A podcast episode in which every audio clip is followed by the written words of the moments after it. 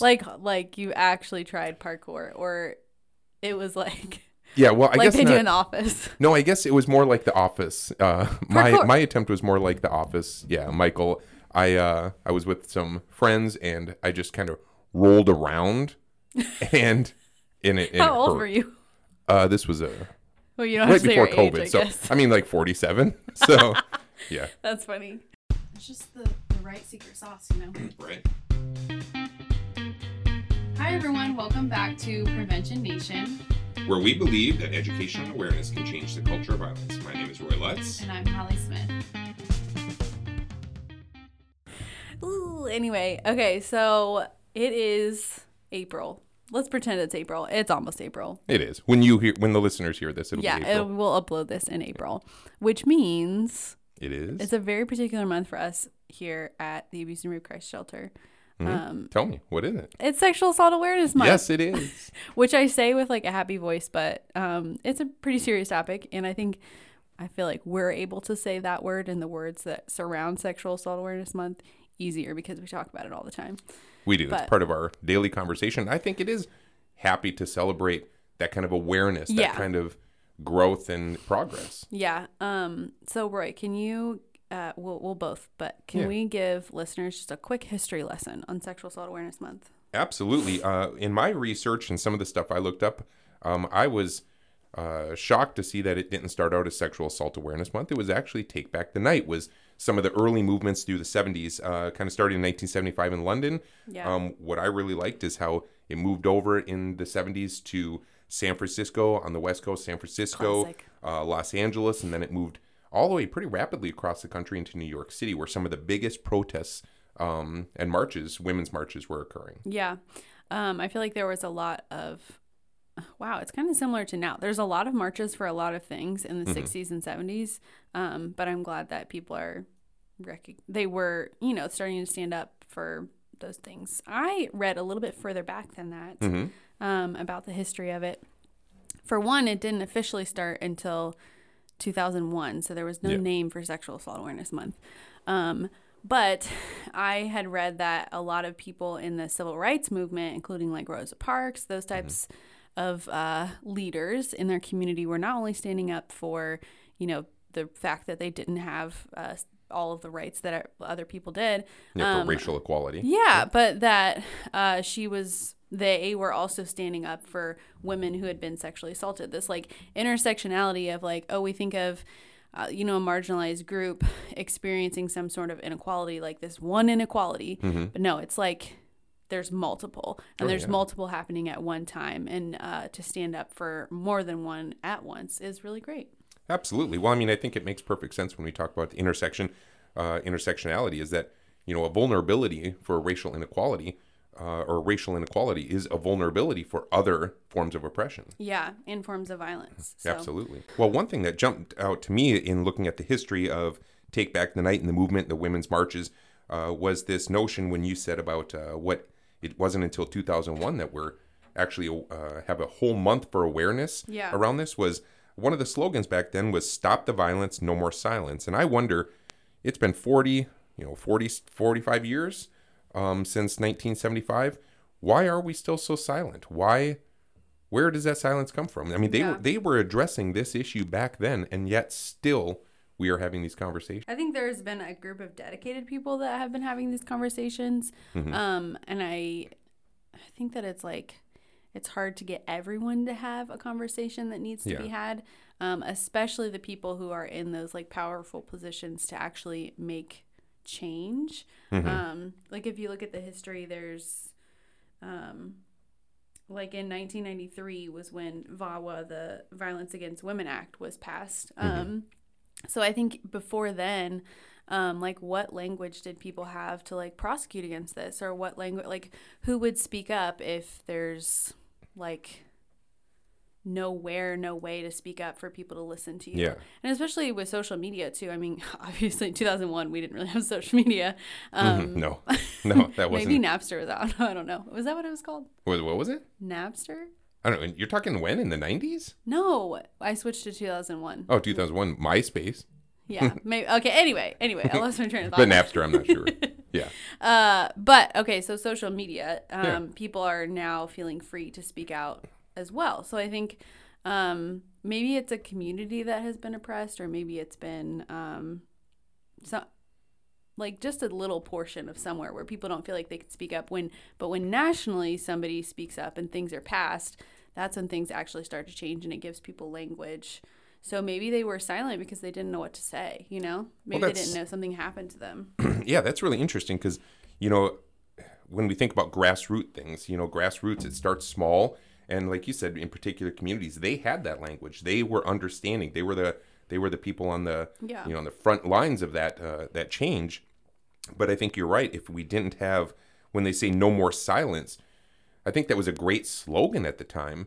But when people weren't equipped with the language, what were they to, what were they to do or even say to stop the silence? Exactly. Or how would how are they to like speak out and say you don't have to be silent anymore? Like I, I just don't think a majority of people and there's so few people that hold this like position of power to let other people speak almost, like mm-hmm. to get into the media Yeah. and, you know, for things to be seen by other people and especially communities that back then couldn't like hear about this kind of stuff happening. Mm-hmm. Like if you're not in New York City, like what are you hearing about in rural Ohio? Right, right, absolutely. But that does not mean that something's not still happening, that sexual assault is not happening in those rural Absolutely. communities. It's happening in cities, small towns, farms, like but there's just no one to talk to, no one to hear like, "Oh, that is wrong. Like Yeah. I shouldn't have to be going through that." Yep. And slogans I think are important. I mean, I mean, you know, in the 80s we saw Nancy Reagan with the just say no around substance use.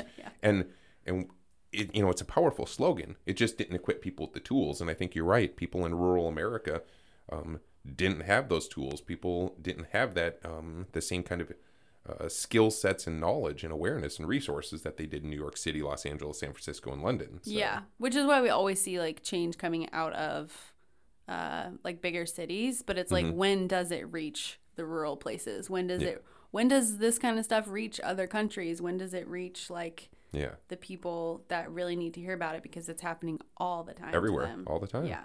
Absolutely.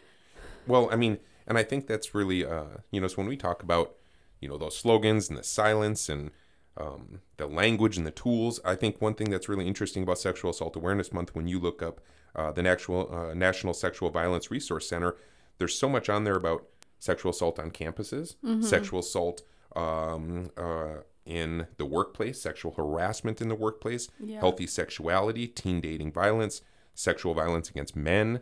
Um, these were issues that, again, there was no language around these. I mean, Yeah. I think you've told me in the past a little bit about sexual harassment at work and the history of that. Uh, was that me? Well, I thought we. Well, I mean, I'm not sure if it was you, but I, don't know, know we had a full history. discussion. Yeah, a little Yeah. bit about how in the 1970s, it wasn't until after 1971 that a woman could file for uh, sexual sexual Oh harassment. yeah, I think we talked about that on uh One of our previous podcasts. yeah, the Yeah, International Women's Day one. exactly. Um, yeah. So like uh, you just and it's kind of like accepted, right? So like Mm-hmm. if something does happen to you, you don't necessarily like you don't think it was wrong because other people are laughing or like I think of um what's that show? Uh, Mad Men. yeah, yeah. Like I. I feel like that's, and I wasn't alive then, but I feel like that's probably a pretty accurate representation. it's it would be tragic if it is, and I'm sure it probably was. I think it was, yeah. Yeah. I mean, I probably could ask my grandma about some things, but she worked in. She, I don't. She didn't work in that environment, so Yeah. it didn't happen to her.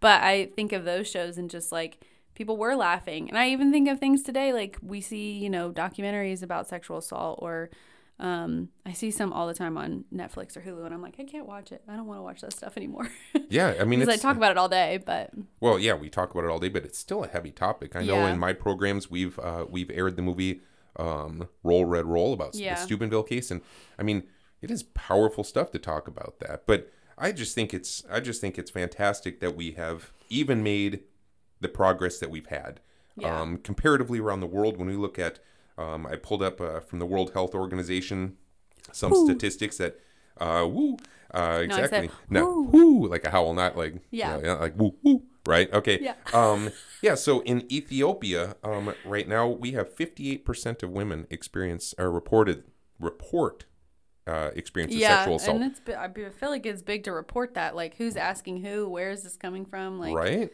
yeah, and i think i think that word report is critical because I mean, Who's not? yeah, who's not How reporting? And if 50, if one in two women are reporting it, what, uh, how much, how much room for error is there? Yeah, The other one in two is not reporting it. So I think that we are making progress when we look Mm-hmm. in America. I think it's slow, and I can speak for myself even.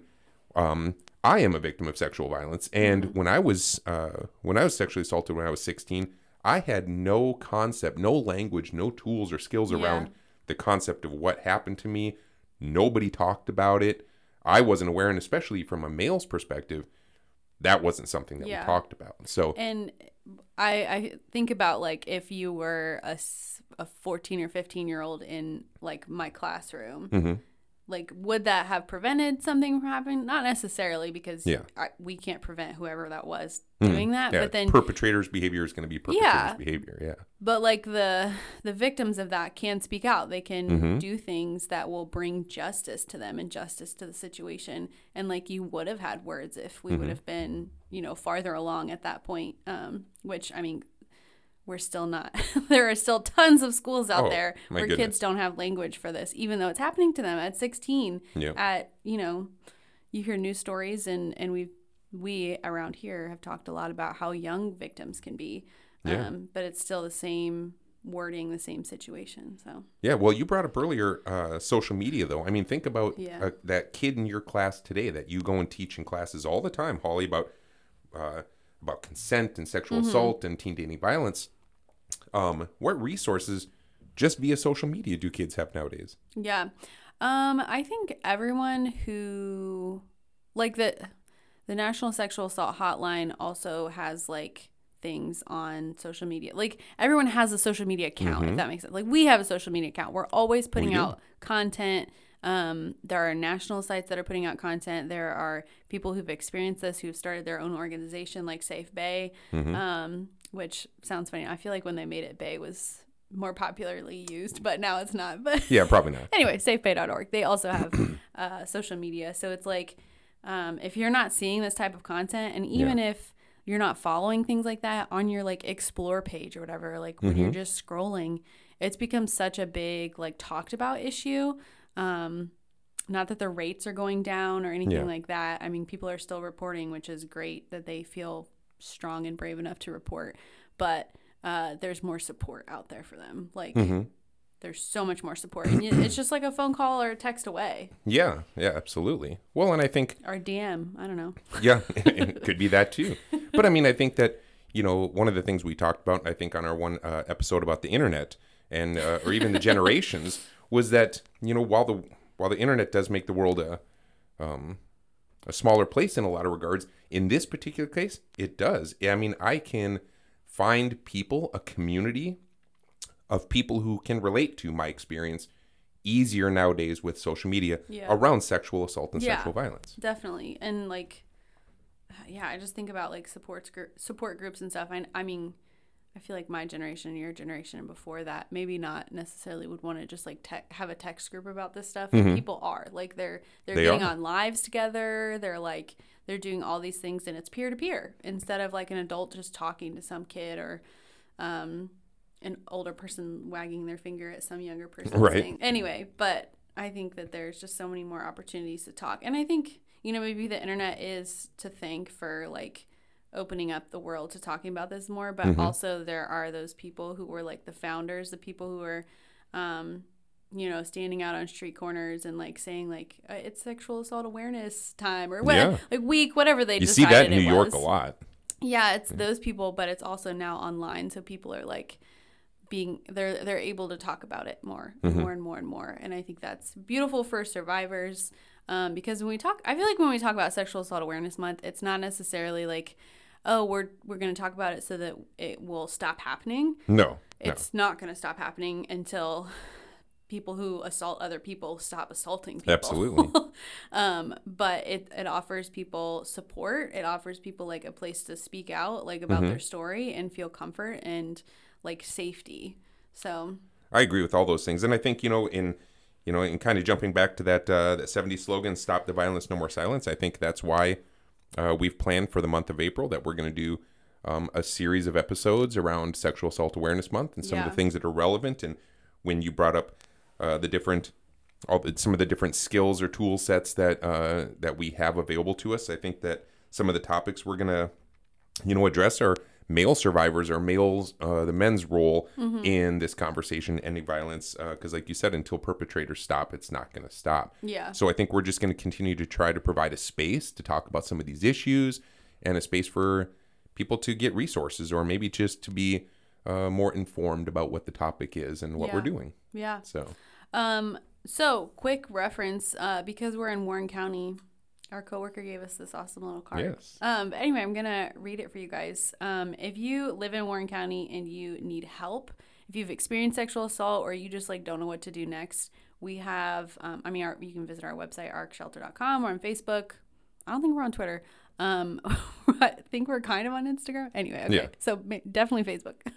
um, but also we have a 24/7 hotline. It's 888 860 4084. And actually I'll link that in the show notes. yeah, I think that'd be good. Yeah, I think I, I learned how to do that. So, um, but if you ever need help with, I mean, anything, dating violence, domestic violence, sexual assault, something happened, you were raped, something like that, call Yeah. that number. Um, there's also a national one as well. Um, I'll link that in the show notes. So there are people here to listen and help and help you move forward. Absolutely. All right. All right.